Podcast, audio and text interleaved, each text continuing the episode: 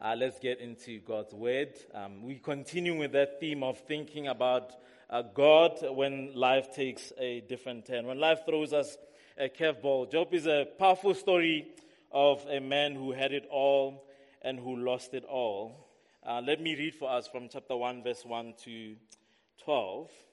There was a man in the land of Uz whose name was Job. And the man was blameless and upright, one who feared God and turned away from evil. There were born to him seven sons and three daughters. He possessed 7,000 sheep, 3,000 cam- camels, 500 yoke of oxen, and 500 female donkeys, and very many servants, so that this man was the greatest of all the people of the East.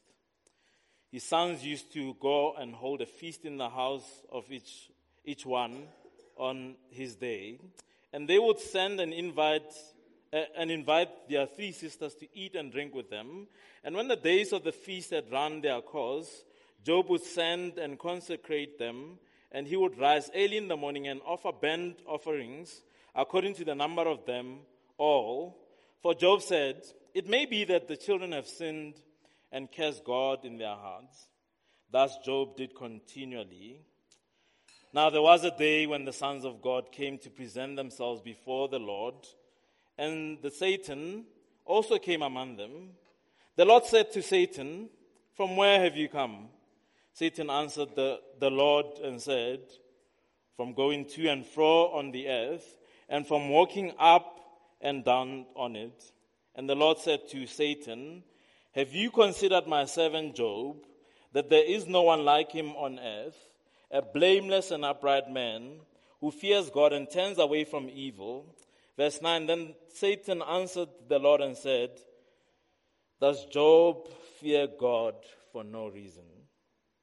Have you not put a hedge around him and his house and all that he has on every side? You have blessed the work of his hands, and his possessions have increased in the land. But stretch out your hand and touch all that he has and he will curse you to your face.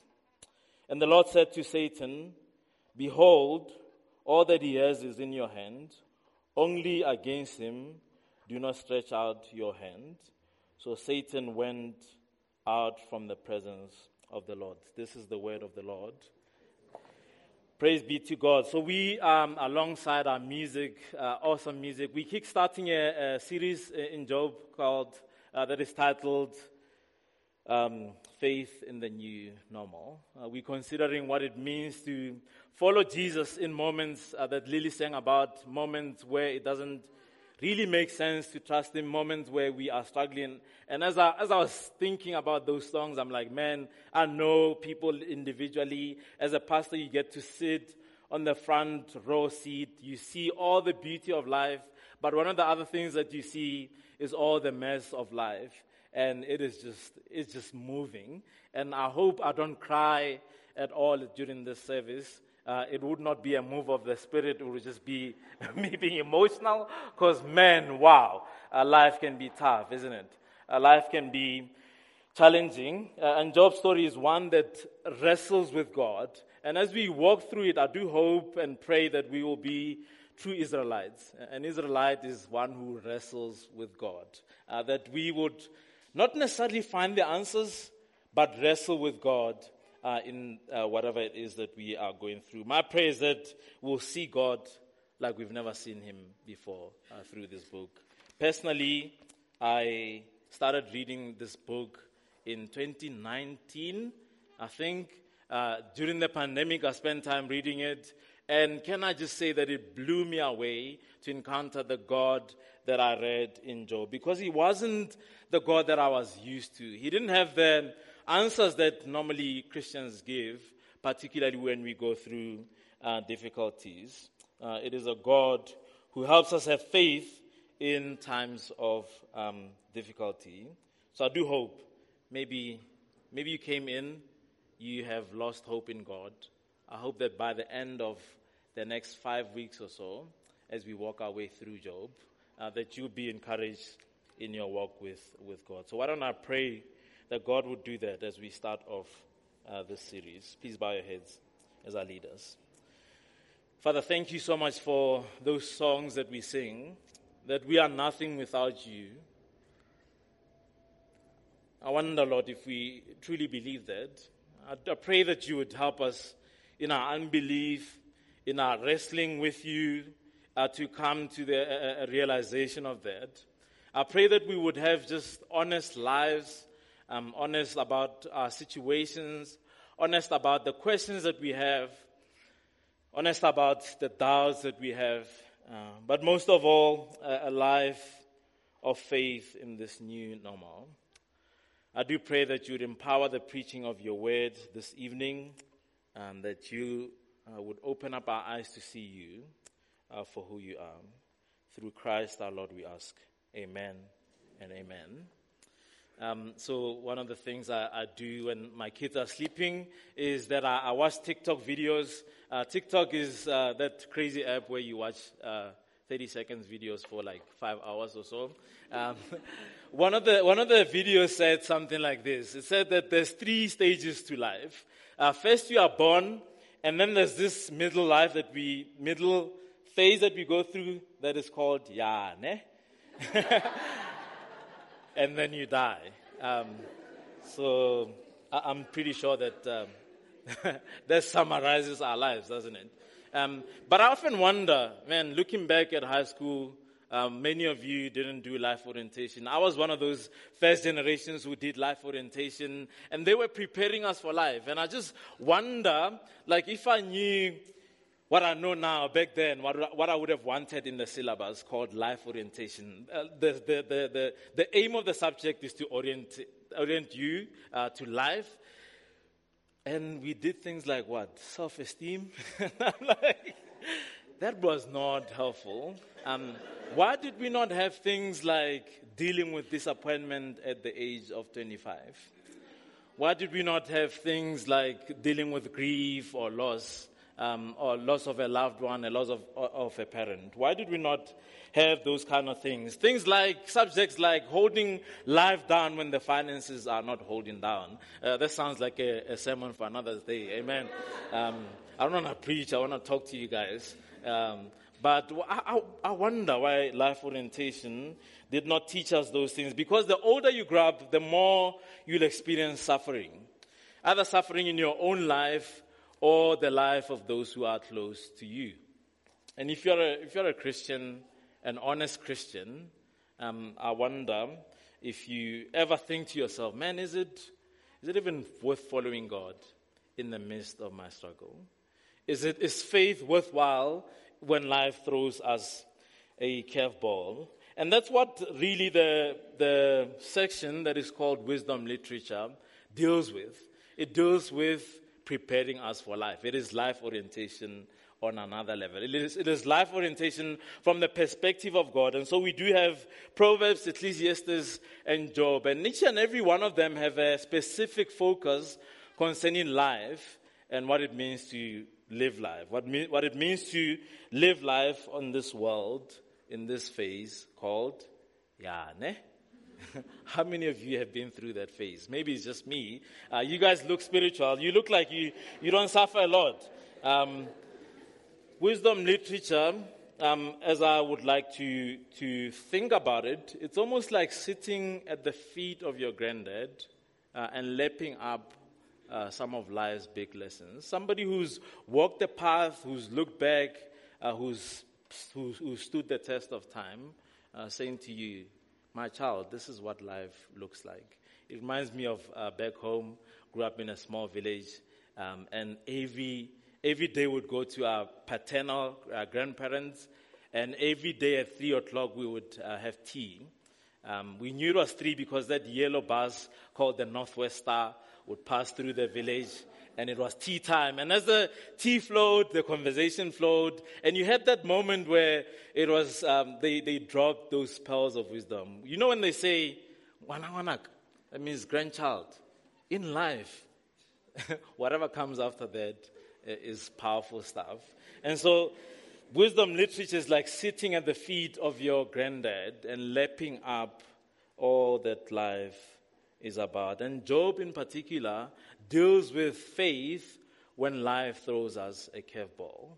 when life doesn't pan out the way we wanted it to, when you're still in your 30s and you're like, man, I did not think that I'll be still using taxis and still having to make, um, to work hard for a career. I thought I'll be somewhere uh, in my finances. Um, when you are 30 and you are divorced and you think to yourself, man, I, I never planned for this. Um, this is what Job um, is all about. It is about faith and having faith in God uh, when life throws us the curveball. And the big question that uh, the book of Job asks of us is why do we serve God?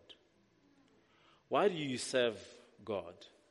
And that's what we're going to discover. I'm not going to have answers after this sermon. This is just uh, introducing to us the main question of our story. Now, here's the thing. Many of us have read Job. How many of us have read the or know the story. Many of us know the story, right? Um, the thing that we know is that it is about suffering, right? Uh, and it is, uh, it talks a lot about suffering. But in actual fact, the book isn't really about suffering primarily. It is about faith in God primarily. Faith in God through uh, the suffering. How do we continue to serve Jesus? How do you continue going to church, uh, giving to the work? Uh, how do you continue serving at the door when life throws you a curveball? When God doesn't seem like He kept to His promises? That is primarily what the book is grappling uh, with. And so we're going to have a quick look at a section that was read to, um, to us uh, under three headings. Number one, faith when things are normal. When all is going well, when your wallet is uh, as thick as Big Zulu's wallet. uh, for those who don't know Big Zulu, he's a rapper who says, I want to have money. nemali. A lot of it. I want, I don't know Zulu that well, um, but I want my wallet to swell up. Uh, and so Big Zulu does have a wallet. But when Life is a big wallet. When, when things are normal, faith, um, we're going to look at faith in when things are normal. Number two, we're going to see faith in the new normal when things don't go according to plan. And then lastly, uh, which is the point of our message, a faith that is not normal. Uh, so number one, faith when things are normal. Let's have a look at our story a perfect picture of a perfect man living a perfect life. Now, of course, this is a story that has some spice to it. Uh, if you know Lily's husband, uh, uh, Black, when he tells you a story, uh, sometimes it feels like it is just so spicy that, in fact, it's more interesting than the actual story and what happened. Um, so, Job, in some sense, um, we need to approach it. It is a narrative. So the way it tells the story, so like if it says he had seven sons, that's just a perfect number. It doesn't, we don't know. He could have had seven sons, but that's not the point. It just means he had a perfect GQ life. He would appear on Time magazine as Israel's most influential people. Have a look at chapter 1, verse 1 to um, to 3 as it portrays the kind of man that Job is. There was a man from the land of Uz whose name was Job, and the man was blameless and upright. Right on the, at the beginning, we get his character. One who feared God and turned away from evil. Verse 2 there were born to him seven sons and three daughters. That means uh, he had a perfect family. He possessed 7,000 sheep, 3,000 camels, 500 yoke of oxen, 500 female donkeys, and many servants. This guy had it all. This guy was um, the most influential person. In fact, verse 3 says this. So this man, so that this man was the greatest of all the people in the East. In comparison to everyone, this is uh, the man who had it all. If he stayed in Midrand, you would have perhaps engaged with him. Uh, you would have seen him at Woolies on Sunday afternoon, uh, suited up after church. Uh, Job is a man who honors God uh, and who honors God's people. He's faithful to his wife. Uh, he doesn't pay a bribe uh, for, to, so that his business would go well. So faithful is he that he in, insists that his family goes to church every single Sunday. Even when they're on holiday in Ballito, they'll go to Christchurch North Coast. Um, this is a man uh, who, who had it all. Uh, a man to look up to. Every Tuesday, he takes his V8 bakkie, he buys a lot of food, and uh, he distributes to those ladies. You know, those ladies who stand by the robots looking for work. So, this is a man who believes that God has blessed him so that he will be a blessing um, to others. He's a godly example. If you met him at Life Grand Cafe, you would not think uh, his, uh, his um, net worth is uh, half a billion. Because he's just a humble, humble man. Uh, so here we are in this first three verses, presented with this picture of a man who's, on the one hand, righteous, obeys God, on the other, he's blessed. And that's life as it's, uh, in, in its normality. Of course, things are meant to be that way. If you were reading this as an ancient person, you'd be like, of course, if you love God, Bazalwani, God will love you. If you're good to God, Muzalwani, amen. Can I preach to you? God will be good to you. If you give your money right now, if you just go on and tap on the SnapScan and sow a seed of faith, you don't know what God is going to do in your life.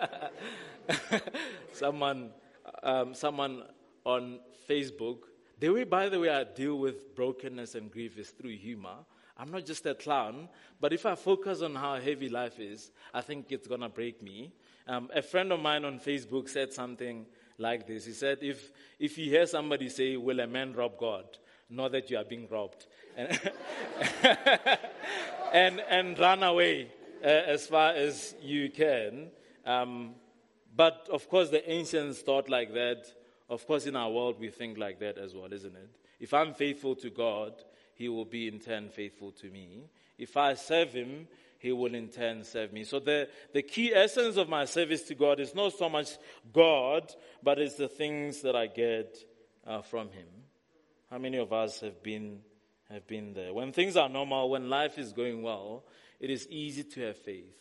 Um, it is easy to have faith. Now have a look at verse 6 as the story takes a different turn. Now there was a day when the sons of God came to present themselves before the Lord. And we're going to see this as we walk our way uh, through Job's, um, uh, the story of Job. And Satan also came among them. The Lord said to Satan, From where have you come from? Satan answered the Lord and said, From going to and fro on the earth and from walking up and down on it. And the Lord said to Satan, have you considered my servant Job, that there's none like him on the earth, a blameless and upright man who fears God and turns away from evil? So the earthly sin that we see in verses 1 to 5 says that God, Job rather, is sinless. Uh, he's blameless. And the heavenly sin also uh, uh um, affirms that very truth. Uh, verse chapter 1 um, verse 1, chapter 1, verse 8, chapter 3, 2, verse 3. All of them say that there is no one like him on earth, a blameless and upright man who fears God and turns away from evil. Things are normal for him, and so he is blessed and he has faith in God.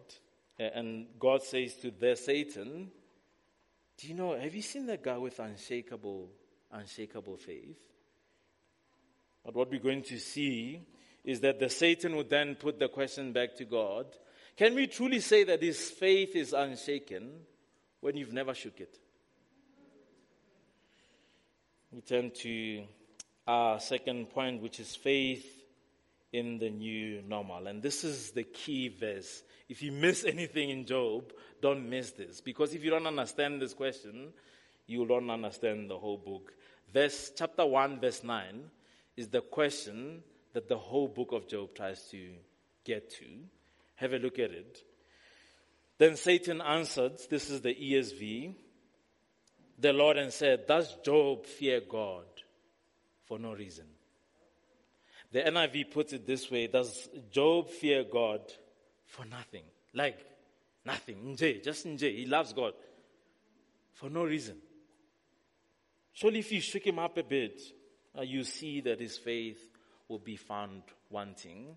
What is at the key of this, verse, uh, uh, of this verse is what is called the retributive principle. Fancy word that just simply means the ancients believed that gods, the gods created people to serve the gods because they didn't want to do manual labor. So they built temples for them, uh, that is, houses. They gave food to them, and they sacrificed to them uh, and prayed to them. So it was a mutually beneficial relationship. You scratch God's back, He scratches your back. It's a give and take relationship. Be good to God, He's in turn good to you. That's the retributive principle. And at the heart of uh, Job's logic is this people serve God so that God can protect them and be good to them. God needs, the gods need people, or rather, God needs people to serve Him. So there'll always be that working relationship. So if suffering comes, it must mean there was a problem. And normally, what is the problem? If you go to any church with a fancy suit and everything, there's nothing wrong with that, by the way, um, of a man of God who says, If you have faith, my brother, your situation will change. When your situation doesn't change, what is the problem there? It's because you didn't keep your end of the bargain. You didn't do, um, please God as you ought uh, to have pleased Him. You didn't keep your end of the bargain. So the logic uh, follows that if suffering comes, and this is what we see in the rest of the book, that you must have done something wrong. Now we know this, isn't it? If you are from an African traditional belief system, what do they say? when things are not going well in your life, when my brother couldn't find a job and everything seemed to be going bad in his life, when he had finished his matric, got four A's, went to the to varsity, first person in our family to go to varsity, had all our hopes on him that he'll find a job and things will go well in his life. This was a man who loved God. Things didn't go well for him. What did my grandmother say? Well, something is wrong. I think you need to go see somebody. Um, see somebody to sort out the situation. You haven't kept your end of the bargain with the ancestors. Uh, you need to do something uh, so that they can bless you. What is behind that? It is the retributive principle. Scratch their back and they'll scratch your back. And it's so ingrained in our culture. And it's just not just ancient Near Eastern culture, it is not just African traditional beliefs, but it is also Western beliefs as well. You'll hear it in the statements that we make. Statements like, What have I done to deserve this? What is behind that question? As honest as it is, I've often asked it myself in my own life. Behind that question is, I must have done something to make God angry, and that's the reason why He's punishing me. That's the retributive uh, principle. We see it also in modern um, modern church, modern Christianity, that says to you, you are limitless. That if you have enough faith, you can move mountains and everything is possible. And very often it's good to have that kind of thing, but sometimes it doesn't help us in our brokenness and when things take a wrong turn. And the Western kind of culture is, has this pursuit of being limitless, pursuit of positive thinking. Sometimes we need, I need a lot of positive thinking because I tend to be more negative. But very often that positive thinking gets us, um, and it gets us to a point where it can't carry us no more. When life takes a turn where you're like, God, what have I done to deserve this? Um, somebody put this. Uh, this is a guy called Mark Manson. He wrote a popular book called The Subtle Art of Not Giving a Bleep.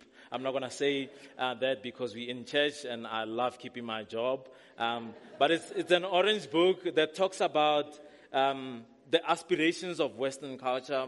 And I think it's so prevalent um, in Christianity. He says that our culture today is obsessively focused on unrealistically positive expectations. Be healthier, be be happier, be healthier, be, be, be the best, better than the rest, be smarter, faster, richer, sexier, more popular, more productive, more envied, and more admired. Be perfect and amazing, and poop out, I, I wouldn't use that word, poop out 12 current gold nuggets before breakfast each morning while kissing your selfie ready spouse and two and a half kids goodbye. Then you fly off on your helicopter to your wonderfully fulfilling job where you spend your days doing incredibly meaningful work that's likely to save the planet one day. This is the aspiration, isn't it? Um, and I think we've imported this into uh, the Christian church. Just baptize it into the name of Jesus, and it'll be the same aspirations. Be happier, be healthier, you'll be the best, better than the rest, smarter, faster, richer, sexier, more popular, more productive, more envied and, uh, and admired. And if this is the version of Christianity you've put your chips on and have invested your life in, when life hits you, when life takes a curveball at you, throws you a curveball, uh, your faith does not stand. Amen. Um, because it's not founded on uh, true, uh, true faith. So in the new normal, when things don't go according to plan, uh, Satan says, if things don't go according to plan for Job, I bet you, God, he's going to curse you to your face. Trust me on this, he will turn his back on you. He will curse you with his lips. Very interesting. We'll pick it up in the next few weeks. This idea of Job cursing, cursing God. So here's what we've seen so far, and we're about to bring it to a conclusion. Am I in Bazalwani? We are landing this plane, Bazalwani. Uh, this is where you say, landed, brother. Um, the first thing we see is faith um, when things are normal, that it's easy to trust God. The second thing, uh, faith when things are normal. It is hard to trust God uh, when we're facing difficulties. Lastly, and the point of our message is this faith that is not normal. What Job is presenting to us and is presenting to Christians is the kind of faith that is not normal. And here's true faith according to Job and according to the Satan. Can I say I agree with him uh, on this one? And that's going to shock you. That true faith is coming to God to get God and not to get from God. Let me say that again. True, true faith is coming to God to get God and not coming to God to get from God. And we're going to see how that plays itself out in the next couple of weeks. But basically, what the Satan is saying is actually right that the true, the test of true righteousness would be worshiping God, worship without the promise of reward. Now, that is a faith that's not normal, is it? That is not a faith that we experience, especially when we go through difficult times where you're just like, man, God, I've served you, and I know this is not a give and take relationships, but I mean, like, can't you come through for me? Can't you come through and remember the times I served you? Let me end off with a, a story um, by a lady who went through difficult moments. Her name is Kate Bowler. Uh, she sometimes, she's a theologian, so I agree with some of the things that she says, but every now and again she'll say stuff, I'm like, whoa. but I just love her honesty, and I've come to learn a lot from her. Um, she um, grew up in a Mennonite society that's very hardcore. They uh, only wear dresses, it's very formal. Um, and she transitioned, uh, became a theologian later on uh, in life. One of the things that she studied was the prosperity gospel. Uh, the prosperity gospel is the version of Christianity that teaches what we've just said that if you are good to God, He'll be good to you. If you give to the man of God, your life will go well. Um, that is the prosperity gospel. And wherever there was a faith healing, she would be there. Wherever there was um, a, a televangelist, a tent somewhere, uh, she will be there.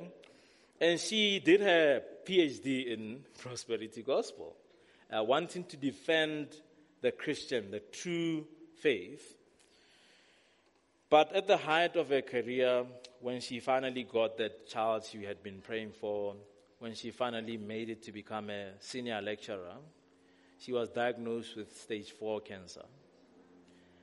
And as you read um, her book, one of her books is called Everything Happens for a Reason and Other Lies That I've Come to Believe. She outlines her journey, and it is heart wrenching. But one of the things that she came to realize, or two things, was that yes, there were people in the prosperity churches that wanted to drive Bentleys, but there was just the 5% of them. Many of them wanted to just live a normal life, never have to struggle, never have to struggle to take your kids to university, and never have to hear those words, there's nothing that doctors can do right now. That's aspirations of everyone. And she, as she goes through her, her cancer, she just comes to realize that, yeah, like I studied those people, and in some ways I judged them for believing that they'll be healed and all of that, for believing that God will bless their faith.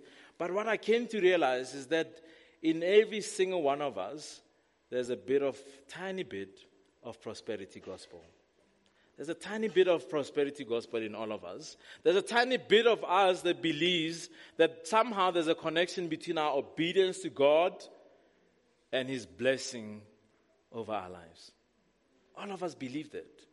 And if you think you don't believe it, then you've never been pushed to a corner. You've never been stripped away of everything and think to yourself, man, God, is this, is this fair? Like, are you fair? Every single one of us believes that if we obey God, if we serve Jesus, it will all be well. Now, the question that I want to leave with you this evening is why do you serve God? Let's pray because I don't have the answers and we'll pick it up next week. Father, thank you so much for tonight. Thank you for the music that we've been listening to. Thank you that in our experiences, um, we can turn to you and realize that we don't have the answers. And I pray that as we walk our way through this series, uh, that there would not be any arrogance from us to think that we have life figured out. I pray that we would wrestle with you. I pray that Jesus would become real for someone who's going through very difficult moments. Uh, that this would be a place of faith and encouragement, and not a place of condemnation that somehow we don't have enough faith. I do pray that you would work in us uh, hearts that desire to serve you for you, and not because we can get anything from you. This I pray in Jesus' name and for our good. Amen and amen.